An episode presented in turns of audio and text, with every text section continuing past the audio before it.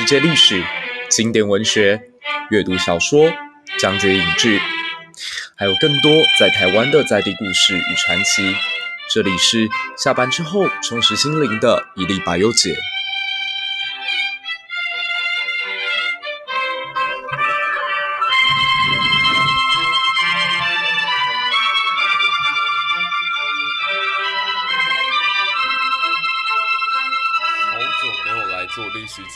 的系列了。那其实前一阵子在全球串联早安，是因为有跟大家稍微提到啊、立陶宛这个国家的历史其实非常的有意思。那由于他在七月初的时候，台湾还在疫情非常紧张紧张的时刻，捐赠了当时我们台湾最缺乏的疫苗，所以我觉得好像有必要让大家一起来认识一下这个跟我们相距万里之遥，但是却在我们最困难的时刻呢，雪中送炭的国家。那首先，我们如果提到立陶宛，大概会有朋友第一个跑出来的观念叫做啊，波罗的海三小国。可是，其实这个小，我觉得我们台湾没有资格说人家小，因为实际上立陶宛的面积大概有台湾的两倍大。那如果从人口数字上来看呢，它大概只有我们人口的八分之一。对，所以如果你是从人口的角度来看的话，那的确立陶宛不大。但如果从土地面积来看的话，它比台湾还要大很多。那顺带一提哦。呃，开始有一些朋友会提到说，立陶宛在过去一百多年的历史与台湾极其相似，那甚至觉得它是一直以来被压迫的一个民族。如果你是用维基百科搜寻资料的话，你大概也会看到类似这样的一个论述，认为说立陶宛这个地区啊，自古以来其实就是被欺负的一个地带，一下被北方的维京人欺负啊，一下被东边的斯拉夫人欺负啊，一下要被南边过来的条顿骑士团欺负啊。仿佛好像从以前就是一个受气包，但立陶宛真的有这么弱吗？嗯，今天我们就带你从另外一个不同的角度来看看这个曾经的世界第一大国。嗯，我一点都没有夸张，曾经的世界第一大国。那当然啦，我所谓的大不只是指面积而已，也可能指的是它的文化影响力。现在我们可能想到立陶宛，会觉得它是一个在波罗的海旁边特别安静、特别在历史舞台上面没有大名大放过的国家，但实际上不是的。它曾经在十六世纪的啊、前后到达了整个国势最鼎盛的时代，而在它整个发育的过程当中呢，也不断面临到四周强国的挑战。但立陶宛总是能够使用它灵活的外交政策，搭配它非常非常强悍的民族性，击败来入侵这块土地的所有人民，甚至还会反杀一波回去。举个例子吧，像说如果你只看近现代史，会感觉到立陶宛大概最大的敌人就是来自于东边的俄国。嗯，俄罗斯其实这个地方哦，它在过去最发达的地点应该是今天的乌克兰。所以大家如果有机会重新去看蒙古西征的时候，他打到所谓罗斯各大国家的时候，决战之处通常都在基辅，也就是今天乌克兰的这个重镇。那相较之下呢，其实现在莫斯科这一带啊，在十三世纪的时候反而是边陲地区。那也正因为它是边陲，所以在蒙古西征的时候，并没有受到特别惨重的屠杀。这也保留了后来莫斯科有办法在金帐汗国建立之后呢，诶，它也慢慢的从缝隙当中得到一个生存的空间。所以现在大家可能会听起来觉得有点乱，我稍微整理一下哦，就是立陶宛当时它的东部政治环境呢，是蒙古人已经开始入侵。但是莫斯科这个地方的统治者很巧妙地开始与蒙古人进行一定程度的合作。那再加上蒙古其实他们的统治并不是大一统的观念，他们也是有点类似部落联盟的这种统治方法，所以保留了罗斯这个地方他们可以自由发展的空间。于是罗斯这个国家就慢慢地从莫斯科崛起。那我们的立陶宛在这个时间点哦，其实它自古以来民族上面可能会比较接近的呢，是一种印欧民族。那他搬迁到波罗的海边之后，发现这个地方的风土特别的好，所以他就一直是以部落的形式在进行着管理与统治，跟旁边的罗斯还有波兰不太一样哦。罗斯、波兰或者是当时的日耳曼地区或更遥远的法兰西地区，不但已经出现封建制度的国家，甚至还有出现过查理曼这样统一的大帝国。那我们立陶宛其实一直都没有，它就是保持着一个部落联盟的形式，甚至它还是属于多神信仰的一个地区哦，并且啊，还必须得抵御同样都是多神信仰的维京人的入侵。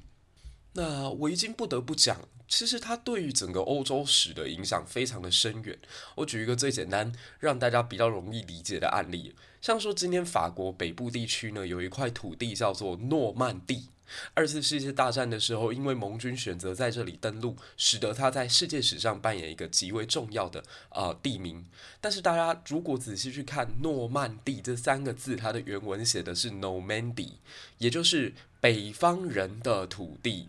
这片土地是当时法国为了要阻止维京人继续来进攻巴黎，所以才跟当时维京人的领袖说：“哎，好了，我给你法国北部的一块土地嘛，你从此之后就住在这里，然后不要再来打我巴黎了啊。”另一方面哦，土地给你可以，但是你要帮我抵御其他跟你们一样从北方下来的维京人，可以吗？那后来这个维京人的领袖答应了，所以就在法国北部住了下来，所以这块土地才会叫。NORANDY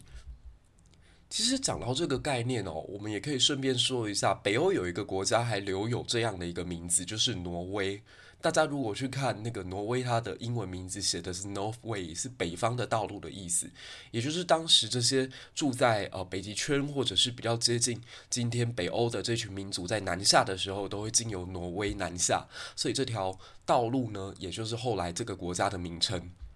哎，其他影响其实还存在在英文当中。哎，大家如果去看看我们为什么星期四叫做 Thursday，你去看它的开头 T H U R，其实就是北欧神话当中索尔的名字啊。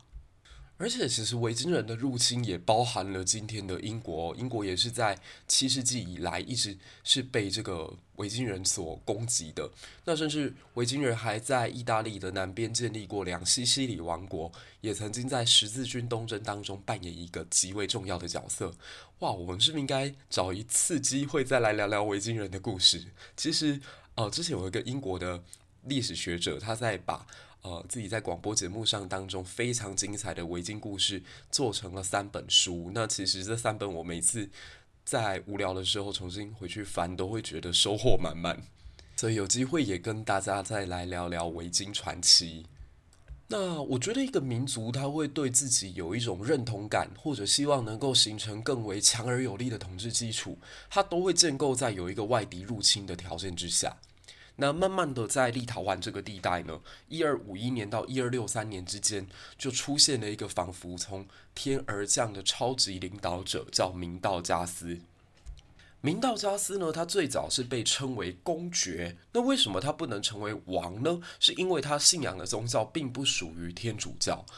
你在中古世纪的欧洲，你如果希望能够获得王这个头衔的话，你必须得经过罗马的教皇认可。那你要呃能够接受到他的认可，你有一个前提，就是必须要是基督教徒。那明道加斯身为立陶宛部落的共主，他其实并不希望去接受这个王爷的头衔，因为接受王爵的头衔之后，其实付出的代价也很大。毕竟你的所有子民信仰的都是异教，你如果现在变成了基督教所认可的王爵的话，不一定会在自己的国土当中得到其他人的支持。那当时他放眼整个立陶宛的国际局势，他发现东南边是最适合他发展的。大家要知道，波罗的海虽然气候比起呃当时的北极圈其他地区来的温暖和煦许多，但如果希望能够占领粮仓的话，还是必须要往南去看哦。那当时在整个立陶宛南边呢，就出现了一片因为战争而慢慢的政治统治真空的地区，这一带也就是现在的乌克兰。那为什么这一块会出现政治的真空呢？呃，还是回到刚刚我们提到的，蒙古西征之后，把这个地方原本的政权几乎都摧毁掉了。那新兴的莫斯科公国还没有强大到能够在罗斯地区建立自己的政权，所以这让立陶宛觉得，诶，那既然我们的民族其实也蛮温和的，跟斯拉夫人也还算处得来，为什么不试着往这个东南方向去发展呢？所以他就慢慢的把国土面积一路扩展到今天的黑海旁边。大家想想看哦，一个贯穿波罗的海海到黑海之间的国家，它的土地面积会有多大？更重要的是啊，其实呃，立陶宛他们在统治之上有一种智慧，就是他们知道如何以温和的方法来对待这群所谓的被征服者。所以，斯拉夫人其实与立陶宛人的相处呢，至少在这个时段是非常平和的。那这也让莫斯科公国虽然在名义上面跟这个立陶宛所统治地区的人民血缘上比较相近，但是这一个区域的人民，他们认同上反而愿意去认同立陶宛。啊，这好像是一个童话寓言故事《北风与太阳》的翻版哦。就是你希望得到一群人对你的支持与喜爱，不应该采取北风的方法，你应该选择做一个温暖的太阳。那立陶宛在整个强大的过程当中呢，他也不断的开始有了侵略别人的野心。例如，他曾经二十二次去攻打科沃尼亚，这十四次去攻打罗斯。那再加上罗斯跟波兰，其实对于立陶宛的这个攻击呢，没有什么还手之力，所以就让立陶宛逐渐的做大。那他们的外交也算是蛮弹性的哦，他们时而与罗斯联手进攻蒙古，一下又跟蒙古联手进攻罗斯，可以说是反复横跳的高手啦。那另外他在东欧的统治上面呢，因为他最大的对手是波兰嘛，他也常常跟波兰之间产生冲突，并且跟波兰的对手时有联盟的记录。那最精彩的呢，就是在中世纪非常重要的一场战争，叫做蓝水之战。在蓝水之战当中呢，立陶宛取得了关键的胜利，于是他就跟基辅大公国的土地接壤，与莫斯科跟所谓今天的俄罗斯开始有了更多的互动。那一三六八年的时候呢，迪米特里啊。也就是莫斯科的这个领袖与立陶宛爆发了历史上有名的茉莉战争。这场战争当中呢，迪米特里的莫斯科代表势力大败而归，立陶宛甚至还一度兵围莫斯科城。诶，顺便多说一句哦，现在我们知道莫斯科的政治核心呢叫做克里姆林宫。克里姆林在这个俄文当中的意思呢，其实就是堡垒。所以其实，在俄罗斯应该是有很多克里姆林的才是，但最有名的就是这一座。唉，其实讲起来，俄罗斯这片土地也算是多灾多难啦。它在十三世纪早期呢，不但是被蒙古人入入侵，到了一三五零年间啊，他们的国王又陆续死在黑死病当中。那当时的顿河王，就是他在即将离开这个人世之前呢，他决定要扩建克里姆林。他仿佛是有预言能力一般哦，已经预知了立陶宛即将入侵，或者说他看到了这个国家其实存在的许多危机。这也让立陶宛虽然军队有办法包围莫斯科，甚至包围克里姆林，但始终就是打不下它。如果打下的话，我想世界历史就会改写喽，可能就不会有后来的沙皇俄国什么事。那看起来立陶宛在东面战场似乎发展得不错啊，那这个国家为什么后来又会出现新的变化呢？嗯。因为南方这个时候崛起一股新的力量了，它其实是来自于十字军时代的一个遗毒，嗯，这样称呼人家好吗？可是同时也是许多军迷心目当中神一般的团体。这个团体的名称呢，叫做条顿骑士团，它是属于白底黑十字的一个部队。我觉得他的队伍，特别是他的衣服看起来很帅气，所以小的时候自己也算半个军迷的时候，非常喜欢条顿骑士的打扮。十字军东征时期哦，曾经一度在今天的以色列一带啊，建立了好几个属于西欧殖民的小国家。但这些国家呢，由于自己的统治不当，以及对当地呃老百姓残酷的剥削，让许多原本信仰基督教或者是说泛基督教信仰的人们，反而怀念起伊斯兰的统治。因此，十字军可以说是在东方呢，一直处于一个越来越不利的状况。大家如果有看过历史课本，应该都会记得，十字军唯有在第一次作战的时候，算是成功恢复了耶路撒冷，并且占领大片土地。此后，无论动用多少的军人，无论是用到多高层级的将领，或者是皇帝御驾亲征，都没有办法打出比第一次十字军作战时还要更辉煌的战果。是因为十字军在东方的统治可以说是不得人心。那在这种情况之下，政治上面既然不能依赖，诶，那我们不如。依赖宗教带来的力量吧，所以才会前前后后出现了什么医院骑士团啦、圣殿骑士团啦，或条顿骑士团。那条顿骑士团比较特别一点哦，它的组成分子呢，大部分是使用日耳曼语的民族。带领他们的领袖呢，被称之为 The Grand Master，对，大团长。那当时第一届的大团长啊，叫做西布兰德。他就发现，其实如果继续待在东部的话，待在沙漠地区，或者是待在随时要跟伊斯兰教打仗的这种危险环境当中，还不如回去欧洲发展。诶，就这么刚好，当时匈牙利人呢就看中了条顿骑士团非常优秀的作战能力，于是邀请他们：诶，你要不要来我们匈牙利发展看看呢？啊？我们匈牙利这边也会遇到一些外侮嘛，也会遇到一些其他部落的入侵，不如你来协防协防吧。想不到呢，这一举叫请神容易送神难。条顿骑士团来到匈牙利之后，发现这里的水土丰美，而且条件、生活环境都比起过去来得更好，这下就赖着不走了。偏偏这个时候呢，在遥远的北方，又有一股力量，默默的在帮助条顿骑士团找到他们最终的归属。这群人呢，是普鲁士人。哦、这边要特别强调一下，我所谓这里讲的普鲁士，跟后世我们印象当中有着军神一般战功的腓特烈二世的普鲁士有点不一样。他们是属于这个地方的原住民。这群普鲁士人呢，非常的善战，而且非常的残暴血腥，所以普鲁士人在当时就常常南下去进攻波兰。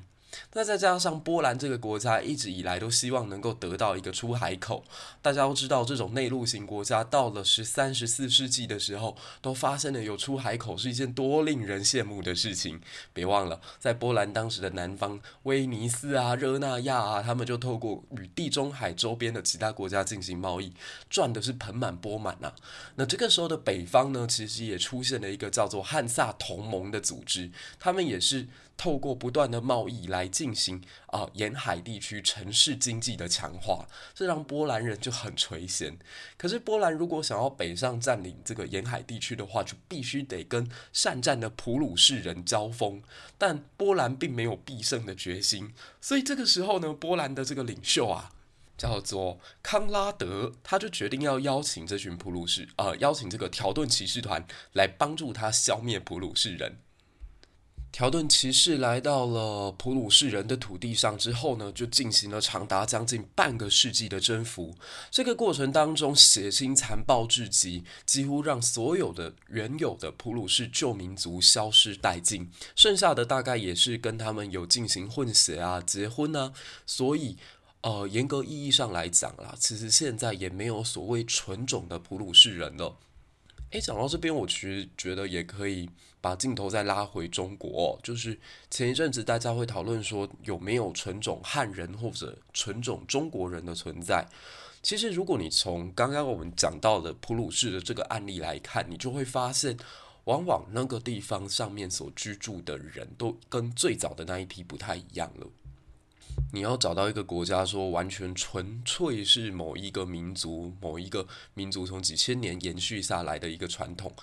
那是非常困难的。几乎说，在整个世界历史上，我真的现在完全想不到有一个案例可以作为证明。像我们刚刚在讲俄罗斯也是啊，他不就是一个蒙古人啊，然后基辅这一带的人啊，罗斯当地的人啊，维京人啊，甚至是这个立陶宛人入侵之后大混血的一个民族熔炉吗？所以其实你可以很概括的去说，哦，他们都是属于斯拉夫。但其实如果仔细要呃再进行更深入的研究的话，也会发现。同样是斯拉夫，他们的来源也不一样。纵使是斯拉夫，里头可能也混着大量蒙古人的血液。所以大家如果去看列宁这个苏联的国父吧。列宁的传记当中，常常会有人去形容他拥有一双蒙古人一般锐利的眼光。那从这个描述，我们也可以感受得到，俄罗斯这个国家其实它在血缘上也是极端复杂的。更不用说后来，其实很多掌握苏联大权的那群叫什么什么斯基的那群人，甚至是犹太人的后裔。那现在征服了波兰北边的这群呃条顿骑士呢，他们其实。在这个时间点就没有想要回去回报波兰国王了。他觉得你波兰算个什么毛？如果不是你那么不耐打的话，这片土地也轮不到我占领啊。那现在既然被我打下来了，对不起，那我可没有要接受你的管理。所以条顿骑士就开始在整个呃东欧或者是今天的中欧以及波罗的海沿海地区继续进行自己的武力殖民，而且他往往是一手拿剑，一手拿圣经。他一方面呢，啊、号称自己是尊奉教皇的命令，一方面呢又弹凭利刃，在这个地方展开自己强大但是非常血腥的统治。如果不是一二三七年他们在冰湖大战当中失败，搞不好今天条顿骑士团的势力也会深入到俄罗斯。诶，所以听到这里，我们现在感觉全世界最大的霸凌者之一俄罗斯，曾经居然是一个大家都在打的沙包，所以只能说十年河东，十年河西。那另一方面呢，条顿骑士的崛起也造成了波兰极大的伤害。一三零八年的时候，条士条顿骑士团就曾经背刺过这个曾经与自己联盟在一起的波兰。那经过了长达半个世纪左右的努力啊，波兰才勉强在一三二零年的时候再一次统一。可是呢，这个时候的波兰也遇到一个新的问题，就是他们的国王没有后代。我好像蛮常去讲这件事的，就是一个国家它在走向灭亡的过程当中，一个最明显的征兆就是国王忽然间无法生育。大家在看那个满清哦，满清其实在康熙啊、乾隆的时候，皇帝都特别能生，国家都特别强大。但越到晚期，同治皇帝同治不育，光绪皇帝光绪不育，那下面的宣统皇帝呢，嗯，还没活到他能生育的年纪，他就被赶下台了。所以从这个角度来看，生育能力跟国家好像也存在一定非常巧妙的联动。那波兰由于国王绝嗣，所以他只能去请求外国国君进到这片土地来进行统治。那这个呃法案呢，就叫做科西策特权。这个时候，让了亚德维加安茹这个家族呢，可以进到波兰的土地来统治。但亚德维加安茹她是一个女生，所以当这位公主上台的时候，她想到的是能不能透过婚姻让我的国家更加强大？能不能透过婚姻来达成什么样的联盟，进行对条顿骑士团也好，或进行对东边越来越强大的俄罗斯进行一个反制？这个时候呢，我们的公主啊就把目光投向了当时的立陶宛。立陶宛在方方面面上都有跟呃波兰联姻的这种动力的，因为其实他们遇到的问题很像。第一个就是条顿骑士的挑战，第二个就是俄罗斯逐渐的强大。所以，呃，身为时任的立陶宛统治者呢，约盖拉他就开始在想，有没有什么方法能够让我自己。透过外交的手段去包围条顿骑士团，那刚好现在波兰的公主来求婚，这得之不易的一个局面就有可能在他的手上完成。但是其实他当时呢面临到一个选择，就是他也在思考，我要不要考虑跟莫斯科的公主结婚？因为莫斯科如果我跟他是联姻的关系，诶，我也可以。把东面的这个后顾之忧给免除掉，我就尽量的在西面战线上面去跟条顿骑士团决一胜负，似乎也是一个可以选择的策略。那他的母亲就非常的主张这件事情，他认为你应该就跟东正教的这个莫斯科公主结婚吧。但是呢，我们的约盖拉呢，他也想到，如果是跟波兰的公主结婚，也有一个好处，第一个。现在波兰是天主教所护佑的一个大国，我们如果跟波兰联姻，那势必在欧洲的地位就会往上提升。第二，现在如果联合了波兰进行对条顿骑士的围剿，我可以一个人独揽整个波罗的海的权利，何乐而不为呢？所以，一三八五年的时候，我们的约盖拉就决定要跟波兰公主结婚，彼此签下了克雷沃条约。克雷沃条约奠定了之后，波兰跟立陶宛结合在一起的一个基础。但是，这场婚姻其实让全天下的人也都知道，你不就是为了要对付条顿骑士团吗？那条顿骑士也不可能不知道的哦。十四世纪的时候，条顿呢，它因为有琥珀啊，有啤酒啊，有它的天然原物料啊，在整个大北方地区进行贸易，所以越来越有钱。那条顿骑士在拿了钱之后，又不断的强化自己的武器。他当时其实整个国家只有一千四百位是专门的骑士，但是他的武力值已经等于是当时欧洲的巅峰。并且因为一三零八年那一次背刺了波兰哦，所以在波兰这片土地上虏获了大量的资源以及人民老百姓还有土地，使得这个国家呢一度走向了整个欧洲之巅。但同时，他也得罪了天下很多很多人觊觎的目光。那一四零九年的时候，整个骨牌效应就即将要爆发。当时呢，在条顿骑士团统治的一片土地叫萨摩吉亚，发生了一场人民起义。那他们当然是不满条顿这种掠夺式的经济资源统治方式，所以这个时候，呃，萨摩吉亚人就想尽办法想要跟立陶宛能够进行合作。那我们的立陶宛统治者呢，这个时候叫做雅盖沃，其实他就是刚刚我们提到的约盖拉，只是因为他结婚之后希望能够取一个天主教比较喜欢的名字，或听起来比较顺耳的名字，所以改了一下，变成了雅盖沃。那亚盖沃这个时候就去威胁条顿骑士团啦，说：“哎，你不能去镇压萨摩吉亚人哦，萨摩吉亚人他们想要自由，觉得你统治很失败，你没有资格去对他们指手画脚。”那这个时候的条顿骑士领袖呢，是这位 Grand Master，也是一个特别硬的人，他叫琼宁根。琼宁根当时听到了这个立陶宛打算要介入的消息之后呢，他只回答了一个字：Creek。在德文当中就是开战的意思。所以十月八号到六月二十四号，在一四零九年开始，立陶宛与条顿骑士的第一场冲突爆发。只是这场冲突勉强只能说是前奏，因为隔年爆发了另外一场震动整个欧洲中世纪最重要的一场战争，叫格伦瓦尔德决战。那这场战争为什么非常有意思呢？我甚至把它视作是一次世界大战的呃。首部曲，因为它其实就是一个德意志民族对抗斯拉夫民族的大战，而且很有意思的是，波兰立陶宛其实大家现在可能会觉得他们跟共产党的关系不好，所以应该跟斯拉夫走得很远，但其实当时的波兰主要就是由东斯拉夫人，啊，对不起，西拉斯夫人所组成的，所以这个立陶宛跟波兰联盟其实斯拉夫色彩非常的浓厚，而与他们。相对的呢，则是条顿的联军。条顿联军它主要是搜集了日耳曼诸多的佣兵，以及当时很多诸侯给予的协助。你可以把它视作是德意志文明的代表，也就是斯拉夫跟德意志两个民族第一次的决战，就在格伦瓦尔德。那不得不讲哦，我真的觉得立陶宛跟波兰这一边的外交手段实在是厉害，他们居然可以去联合到当时已经逐渐衰弱的蒙古人，以及后来变成他们的大敌人的莫斯科，然后三方呢就在森林当中排兵布阵。与之相较的呢，条顿骑兵他们对于自己的战力非常非常的有信心，再加上当时德意志地区的确是出了不少的资源给他。甚至组成了所谓的二十一国联军，号称叫史上最强啊！所以条顿骑士团当时的首这个领袖呢，琼宁根就有一种飞龙起脸，到底要怎么样才会输的感慨啊！史上最强的兵团，在我史上最强的骑士长手上，怎么可能会输给来自波兰、来自立陶宛的那一群穷民小贼？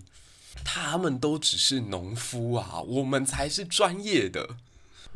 但仿佛是来自于历史最深层次的一个诅咒哦。我们每次在看到，无论是小说也好，还是真实的历史记录也好，你都会发现，当有一方觉得自己必胜不可能输的时候，只想着怎么赢，从来没想过怎么输的时候，就代表悲剧即将要发生了。像是福建不就是这个样子吗？当时一马长长江边的时候，说自己投鞭可断流，但是到最后却在八公山下风声鹤唳的绕跑。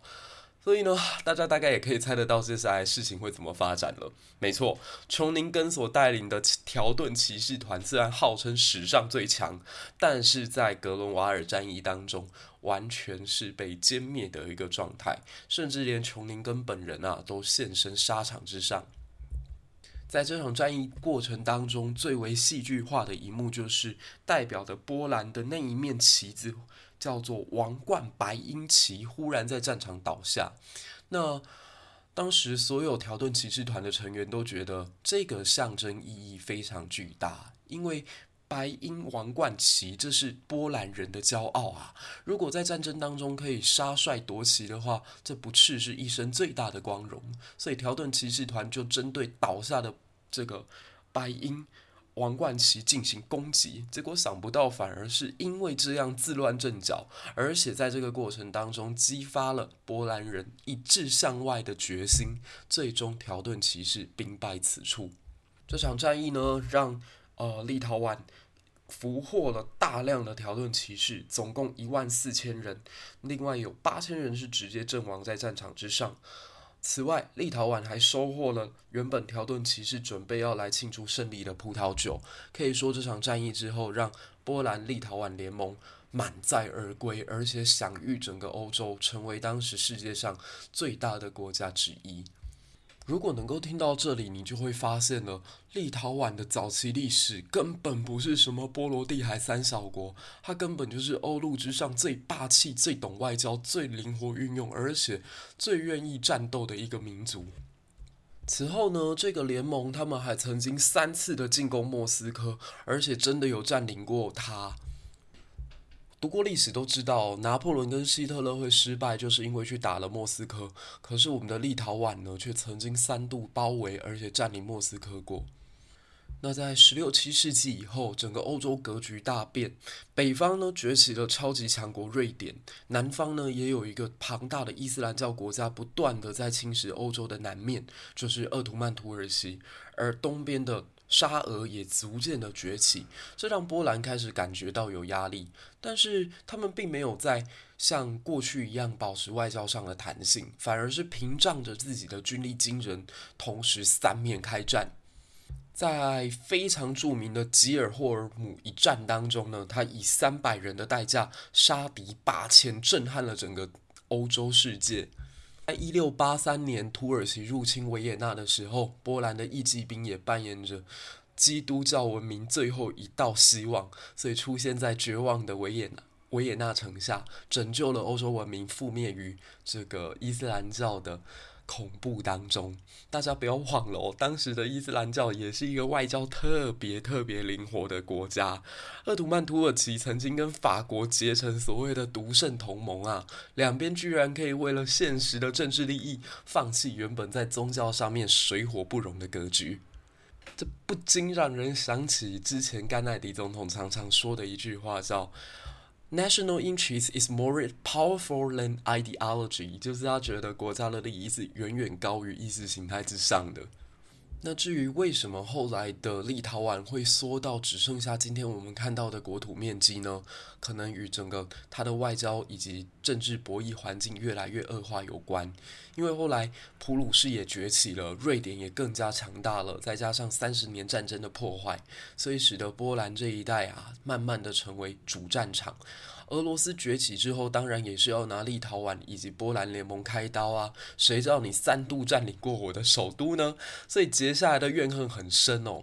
我们如果站在俄罗斯的角度来看，其实这是一场非常非常啊鼓励人心的复仇大战。可是如果站在立陶宛、波兰这个角度来看，你不得不讲是看到了自己的国家，眼看他起高楼，眼看他宴宾客，眼看他楼塌了。在一六五四年的北方战争当中，波兰的首都华沙两度被当时的瑞典打下来，后来又历经了一七七二年、一七九三年、一七九五年三次被普鲁士、沙俄以及奥地利的瓜分，所以立陶宛跟波兰不但是没有办法维持自己在欧洲以及世界上第一大国的地位，甚至最后走向了亡国的边缘。它曾经消失在整个欧洲的地图上，长达将近一个世纪左右的时间。那拿破仑时代其实一度让波兰人找到希望啦，就是波兰人觉得只要拿破仑来了，我们就可以重新复国。那拿破仑的确也成立了一个华沙大公国，勉强让波兰享受到复国的滋味。但是这场梦呢，可以说是来得快，去得也快，因为后来拿破仑要入侵莫斯科的时候，就带上了有入侵莫斯科经验的波兰。那波兰甚至在这场呃。大远征的过程当中呢，支援了拿破仑整整十万大军，结果他们是打下了莫斯科，没错。但是这也是沙皇俄国有意为之，因为沙皇俄国这个时候用了一个策略，叫做焦土战术，也就是所谓的坚壁清野。我把莫斯科拱手让你没关系啊，但是我在里面没有留下任何的资源。那等到冬天一来啊，你们这群来自于欧洲南方比较温暖地区的法国人一定受不了。那么，我们的波兰呢，虽然同样是斯拉夫民族，但是他们的生活条件还是不同的。俄罗斯这个地方比波兰冷多了，所以最终我们都知道，东将军打败了拿破仑，也打灭了波兰人一时复国的希望。好啦，所以今天呢，我们就透过这个资助我们疫苗的立陶宛来讲述一段我觉得非常有意思、非常精彩的中古欧洲的历史。那再次强调一下，在我们的人类发展过程当中，没有一个国家是不会被灭亡的，没有一个国家它的人民是从来没有混血过的。你不要去追求说任何一个民族能够有所谓的纯粹，这是不可能的。那另外一点呢，就是所有的国家，它距离强大以及灭亡可能都在一线之隔。如果我们没有办法时时警惕，如果我们没有办法保持团结，其实都是在危险的边缘当中。那波兰跟立陶宛曾经在世界史上呼风唤雨的大国，现在呢，其实也就是沦为在俄罗斯以及欧盟地区非常非常重要的缓冲区而已。虽然你换一个角度来看，会发现，诶，波兰至少它现在的面积不小于德国嘛，至少现在立陶宛它的呃局面也越来越稳定啊，在九零年代它追求独立的路上也得到了全世界的承认，所以各项条件来看，似乎也比台湾来的更加安全一些。不过你不得不讲，这是在许许多多战火以及很多人捐出了生命作为代价之后，我们看到的结果。自古没有不亡之国。自古，如果大家忘了孟夫子的那句提醒“无敌国外患者，国内没有法家避世者，则国恒亡”的道理，那么国家就真正危险了。好，那我们今天呢，就透过一个国际上面的新闻，带出了一段历史故事。希望你会喜欢这一集的内容，也不要忘了到 Apple Podcast 上面继续给我们五颗星的推荐加评论。那我们就下周再见喽，谢谢大家。